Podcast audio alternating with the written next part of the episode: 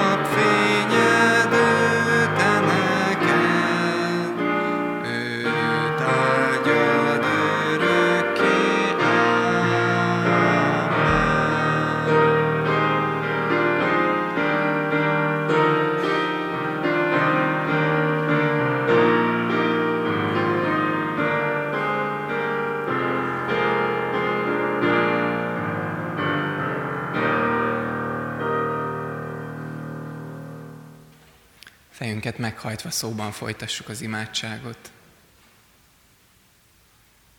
Urunk, elét szeretnénk most lépni, és köszönjük ezt az éneket, ami segített felemelni a fejünket a Te áldásodra, hogy a mindennapi pörgésből, rohanásból, panaszkodásból, nélküled valóságból megérkezhettünk a Te jelenlétedbe. Urunk, szeretnénk áldani Téged, és hálát adni neked a jókért, amiket kapunk tőled, és szeretnénk most belépni a Te jelenlétedbe, kérni Téged, hogy légy itt közöttünk, kérni Téged, hogy szólalj meg ezen a régi, de mindig új igéden keresztül. Köszönjük, hogy az életünk része akarsz lenni. Segíts kérünk, hogy neked engedhessünk. Amen. Gyülekezet fennállva hallgassa meg Istennek az igéjét. Isten igéjét Máté evangéliumából olvasom a negyedik fejezetből, az első tizenegy verset. Ez Jézus megkísértésének, próbatételének eh, a beszámolója.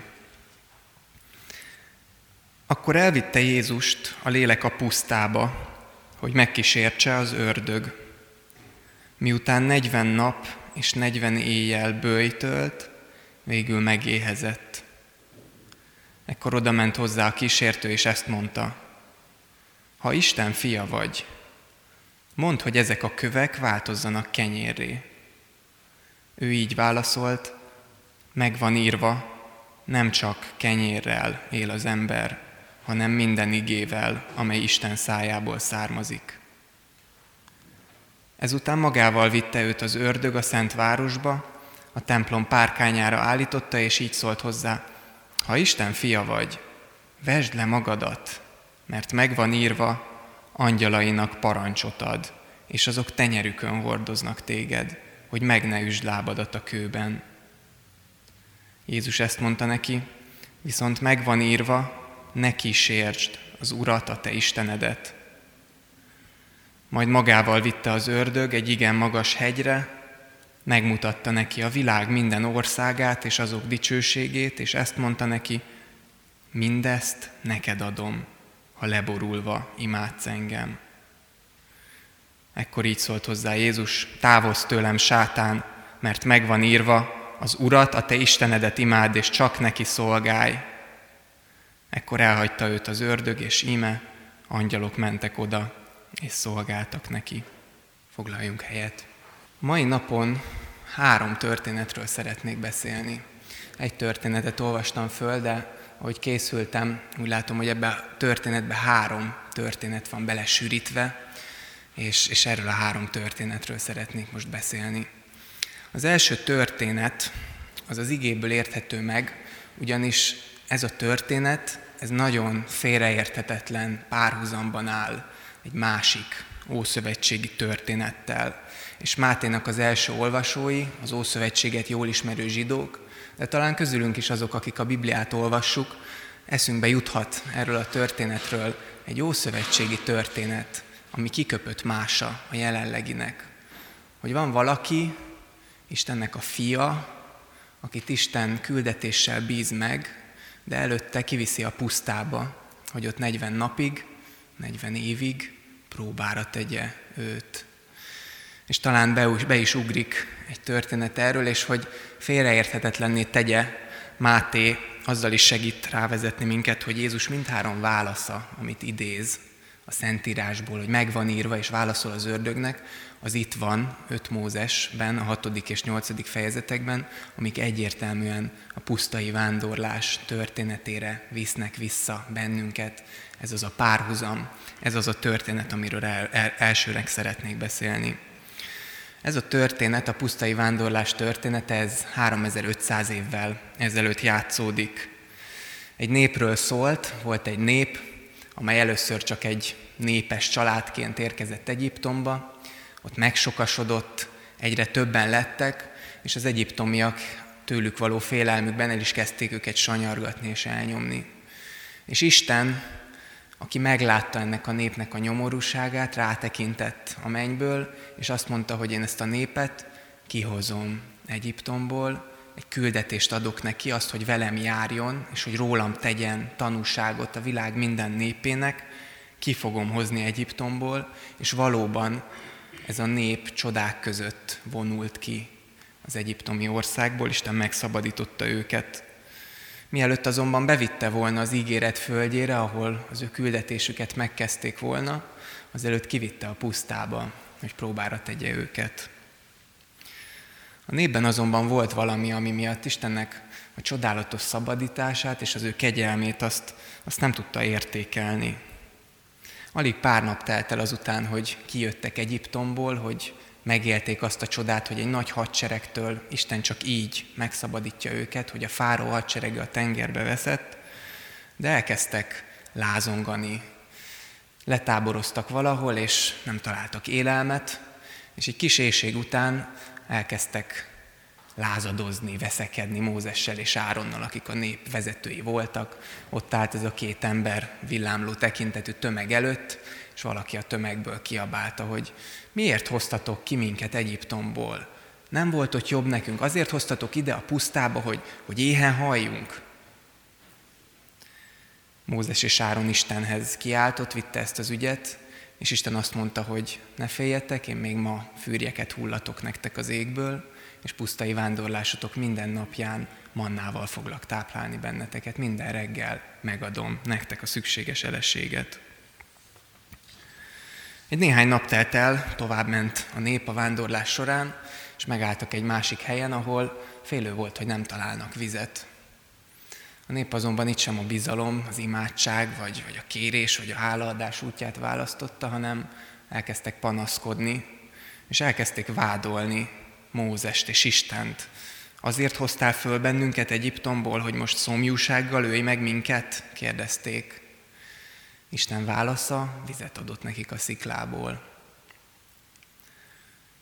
De a nép ezt is hamar elfelejtette. Tovább mentek, a sínai hegynél látták Isten dicsőségét, találkoztak vele szemtől szemben, törvényt kaptak Istentől, de a legközelebbi letáborozásnál elkezdtek siránkozni, hogy nekik milyen rosszul is megy a soruk, hogy kim vannak a pusztában, és valaki ezt mondta, emlékszünk, hogy Egyiptomban olcsón ettünk halat, uborkát, dinnyét, póréhagymát, vöröshagymát, fokhagymát, most pedig elepedünk, mert semmit sem látunk a mannán kívül. Micsoda arcátlanság, nem elég, hogy Isten kihozza őket a pusztulásból, az elnyomásból, hogy folyamatosan táplálja őket a pusztában, és hogy egy ígéret földje felé vezeti, ezek az emberek azon panaszkodnak, hogy miért csak manna van, milyen nyomorúságos nekünk a sorsunk, miért nincs semmink. És ezt már Isten is kezdte megelégelni, és ezt mondta, ezért majd ad nektek az Úr húst és ehettek. Nem csak egy napig ehettek, nem is két napig, nem öt napig, nem tíz napig, nem húsz napig, hanem egy álló hónapig, míg csak ki nem hányátok, és meg nem undorodtok tőle. Félelmetes azt hallani, amikor Isten valakinek megelégeli a panaszkodását. De Izrael mintha nem érezte volna ezt. Egy kicsivel később eljutottak az ígéret földjének a határáig, és elküldtek néhány kémet, hogy nézzék meg, hogy mégis mi van azon a földön. A kémek visszajöttek, és jelentették, hogy nagyon nagy és erős nép van. Inkább nem menjünk be, és a nép elkezdett panaszkodni, lázongani, siránkozni, és együtt emelték fel a hangukat Mózes, Áron és Isten ellen, és ezt kezdték mondogatni egymás között. Miért akar minket bevinni az Úr arra a földre? Azért, hogy fegyvertől hújjunk el, asszonyaink és gyermekeink pedig prédára jussanak? Nem volna jobb visszatérnünk Egyiptomba?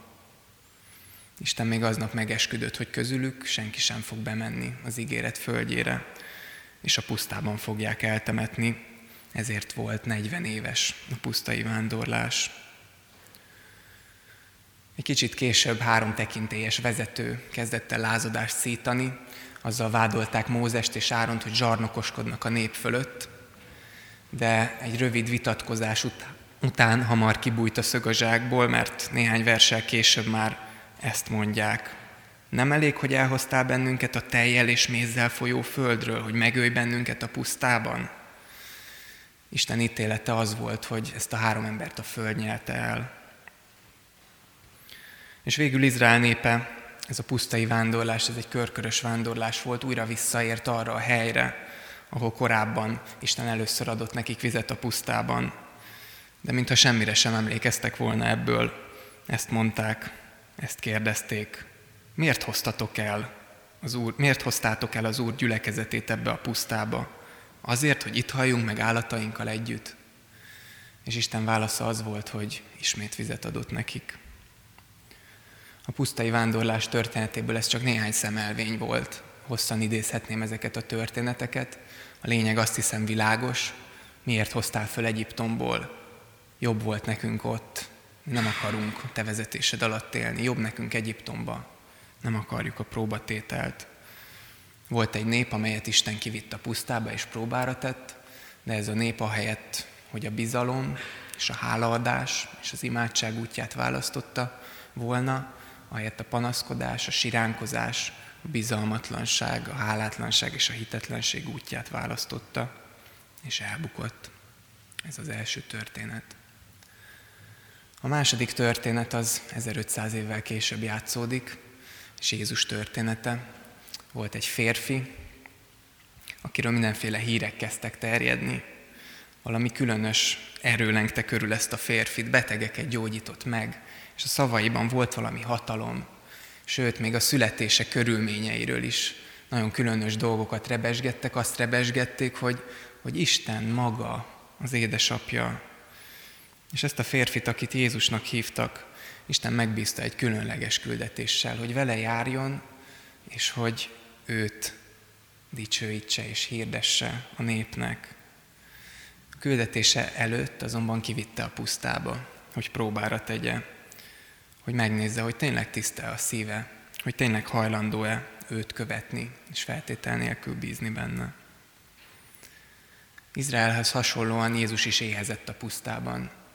És az első kísértés az ehhez kapcsolatos, az ördög, a kísértő odalépett hozzá, és ezt mondta, ha Isten fia vagy, mondd, hogy ezek a kövek változzanak kenyérré. Isten fia vagy, semmi kétség, de hogy ha az vagy, akkor bármit megtehetsz, akkor bármit megparancsolhatsz. Miért éhezel? Minek éhezel? Változtasd a köveket kenyérré. Használd arra a hatalmadat, amire csak akarod. Engedj a vágyaidnak, nincs abban semmi rossz. Jézus azonban tudta, hogy az ő küldetése az nem ez.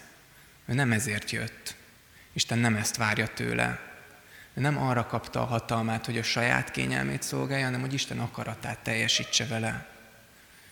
Így válaszolt, meg van írva, nem csak kenyérrel él az ember, hanem minden igével, amely Isten szájából származik. Azt mondta, hogy az első nem az én akaratom, hanem az Isten akarata. Ezt nem lehetett könnyű kimondani 40 nap bőjtölés után. Itt nem egy, egy automatikus GPS választ lássunk. Igen, Jézus az Isten fia, neki ennyi a kísértés. Hanem egy embert lássunk, aki 40 év éhezés után, 40 nap éhezés után, amikor a kísértő megkísérti, akkor minden akarat erejét megfeszíti, akkor tűri a fájdalmat és az éjséget, és nemet mond a kísértésre, mert a cél lebegett a szeme előtt.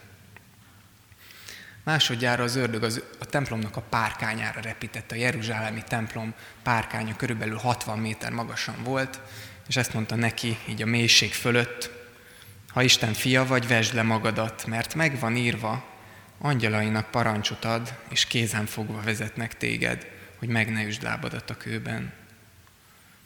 Biztos, hogy Isten törődik veled? Ezt kérdezi az ördög ebben a kísértésben. Mi van, ha ez az egész csak átverés? Elhívott a nagy feladatra, de amikor szükséged lenne rá, akkor cserben hagy. Nem lenne jó kipróbálni, hogy biztos számíthatsz rá? Ugorj le, próbáld ki, hogy Isten tényleg elvisze, hiszen az igében is megírta. Próbáld ki, hogy elkapnak-e az angyalok. Jézus ezt mondta neki, viszont meg van írva, ne kísérsd az Urat, a te Istenedet. Azt mondta, hogy én feltétel nélkül bízom Istenben, soha nem hagyott cserben. Ismerem a szeretetét, és tudom, hogy most is szeret, és nincs szükségem arra, hogy próbára tegyem őt. Az ördög egyébként ezt nem hagyta annyiban. Ugyanitt a kísértés végén azt á, á, olvassuk, hogy eltávozott tőle egy időre, de Jézus élete végén, amikor a 40 napos bőjtnél sokkal komolyabb próbatétel előtt állt, és a kereszten függött, megostorozva, átszegezett karokkal, és az utolsó perceit számolgatta, akkor az ördög ezt a mondatot adta valaki, valamelyik ott állónak a szájába.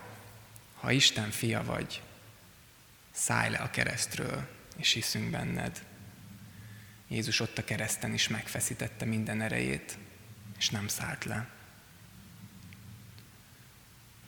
A harmadik kísértéshez az ördög Jézust magával vitte egy igen magas hegyre, megmutatta neki a világ minden országát és azok dicsőségét, és azt mondta neki, mindezt neked adom, ha leborulva imádsz engem. Micsoda ajánlat! Kereszt rögös, fájdalmas, szégyenteli útja helyett neki ad mindent, csak így, egy letérdelésért cserébe. Hiszen Jézus ezért jött, nem? Hogy hatalma legyen minden ország és minden nép fölött. Hogy ővé legyen minden hatalom, hogy ő uralkodjon minden ember fölött. Nem ezért jött? Jézus azonban átlátott a csapdán, mert észrevette azt, hogy az ördög a világ minden országának csak a dicsőségét mutatta meg neki. Az elesettségét, a bűneiket, a kegyelemre szorultságát nem mutatta meg Jézusnak. Hogyha Jézus az ördög ajánlatát választja, akkor megkap minden hatalmat, de a bűneinkre, az elesettségünkre és a kegyelemre szorultságunkra nem kapunk megoldást. Sosem nyerünk sem gyógyulást, sem bűnbocsánatot. A 40 napos éjségtől szédelegve Jézus megfeszítette minden akarat erejét, hogy megküzdjön ezzel a kísértő gondolattal, majd így kiáltott, távozz tőlem sátán, mert megvan írva, az Urat, a te Istenedet imád, és csak neki szolgálj. Néven nevezte, te a sátán vagy, a hazugság atya, és embergyilkos, akinek csak szenvedést, bűnt és halált köszönhetünk. Távozz tőlem, és ne kísérts engem, mert én azért jöttem, hogy az életemet adjam minden ember bűnéért, hogy megváltsam őket, és ennek az egyetlen útja az, hogy én a kereszten az életemet adom értük. A sátán ekkor eltávozott tőle, azonban még nem adta föl a harcot. Egy kicsivel később, amikor a tanítványoknak leesett, hogy hogy Jézus az élő Isten fia, a Krisztus, és ezt Péter ki is mondta Jézus előtt, és a tanítványok nevében, akkor Jézus elkezdett nekik a küldetéséről beszélni, és ezt mondta, ettől fogva kezdte el Jézus Krisztus mondani tanítványainak, hogy Jeruzsálembe kell mennie, hogy sokat kell szenvednie a vénektől, a főpapoktól és írástudóktól, és meg kell öletnie, de harmadnapon fel kell támadnia. Péter ekkor magához vonta őt, és feddeni kezdte. Isten mentsen, Uram, ez nem történhet meg veled. És ezen a ponton Jézus reakciója és válasza szinte érthetetlenül heves, indulatos. Távozz tőlem, sátán, mert botránkoztatsz engem, mert nem az Isten szerint gondolkozó, hanem az emberek szerint. Ezt mondta Jézus Péternek. De ha történetünkre gondolunk, akkor értjük, hogy mi van e mögött, ugyanaz a kísértés volt ott, mint itt, hogy az ördög azt akarta, hogy Jézus ne a kereszt szenvedése által mentse meg a világot, hanem válassza a könnyebb, a rövidebb, a nem Isten szerint való utat. Jézus, biztos ezt akarod csinálni? Biztos kell neked a kereszt? Emlékszel, hogy mit ajánlottam neked? Emlékszel, hogy van egy könnyebb út? Jézus azonban nem választotta a könnyebb utat. Kiállta, végig küzdötte, összeszorította fogát és legyőzte a sátánt, végig csinálta a keresztutat, végig csinálta a keresztet, és meghalt értünk, nem adta fel, elfogadta az Istentől kapott küldetést, kiállta a próbát, nekünk örök életet, magának pedig örök dicsőséget szerzett. Ekkor elhagyta őt az ördög, és íme angyalok mentek oda és szolgáltak neki. A zsidó levélben pedig ezt olvassuk, Jól lehet, ő a fiú, szenvedéseiből megtanulta az engedelmességet, és miután tökéletességre jutott, örök üdvösség szerzőjévé lett mindazok számára, akik engedelmeskednek neki. Ez volt a második történet. És azt mondtam az elején, hogy három történetet fogok elmondani, de az az igazság, hogy a harmadik történetet nem tudom elmondani. Arról csak beszélni tudok, és azt is röviden, mert a harmadik történetet nem ismerem. Mert a harmadik történet ez a te történeted, a te küldetésed, a te próbád. Nagyon érdekes, amit a Biblia kísértésekről mond. Azt olvassuk az igében, hogy Jézust, bár az ördög kísértette, de Isten lelke vitte ki a pusztában. A görög szó a peirasmos egyszerre jelent próbát és kísértést. Nincs külön szó a görögben erre a kettőre. Ugyanaz a szó jelen, jelenti mind a kettőt. És azt gondolom, hogy ennek az üzenete az, hogy minden helyzet egyszerre az ördögtől támadott kísértés, és Istentől kapott próba. Amikor választás elé kerülsz, amikor döntés helyzetbe kerülsz, akkor az egyszerre jön mind a kettőjüktől. És attól függően, hogy melyikük akarata érvényesül, hogy kinek a céljainak engedsz, lesz belőle próba vagy kísértés. Lesz belőle kísértés, amiben az ördög elbuktat téged, és örül a te elbukásodnak, és annak a kárnak, amit okoz ezáltal, vagy lesz belőle próba, amit kiállsz, amin keresztül megerősödsz, amin keresztül Isten magához hasonlóvá formál, és a dicsőséget, dicsőségre vezet téged. A te történeted az, az hogy fog végződni? Elbuksz, mint Izrael, vagy kiállod a próbát, mint Jézus? Hagyod, hogy az ördög ígéretei elcsábítsanak, vagy az erődet megfeszítve kitartasz, még akkor is, hogyha fájdalommal vagy lemondással jár is. Én nem tudom, hogy mi a te történeted.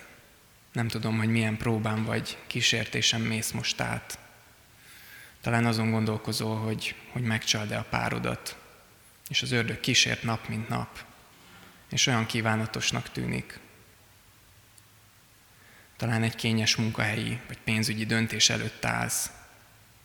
A kényelmet vagy a tisztességet válasszam. Vajon a cél szentesíti az eszközt ebben a helyzetben? Talán azt érzed, hogy Isten önfeláldozó szeretetre hív. De olyan nehéz elengedni, olyan nehéz megbocsájtani, olyan nehéz odaadni, odaáldozni magamat erre, mint egy kicsit meghalnék közben, mint ha fel kéne adnom a saját életemet.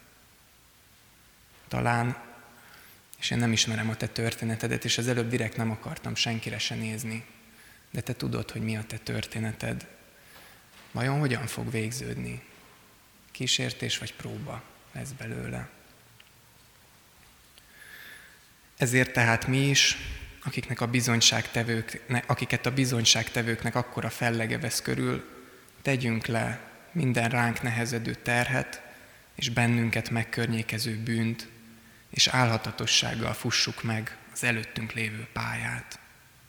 Nézzünk fel Jézusra, a hit szerzőjére és beteljesítőjére, aki az előtte lévő öröm helyett, a gyalázattal nem törődve vállalta a keresztet, és az Isten trónjának a jobbjára ült.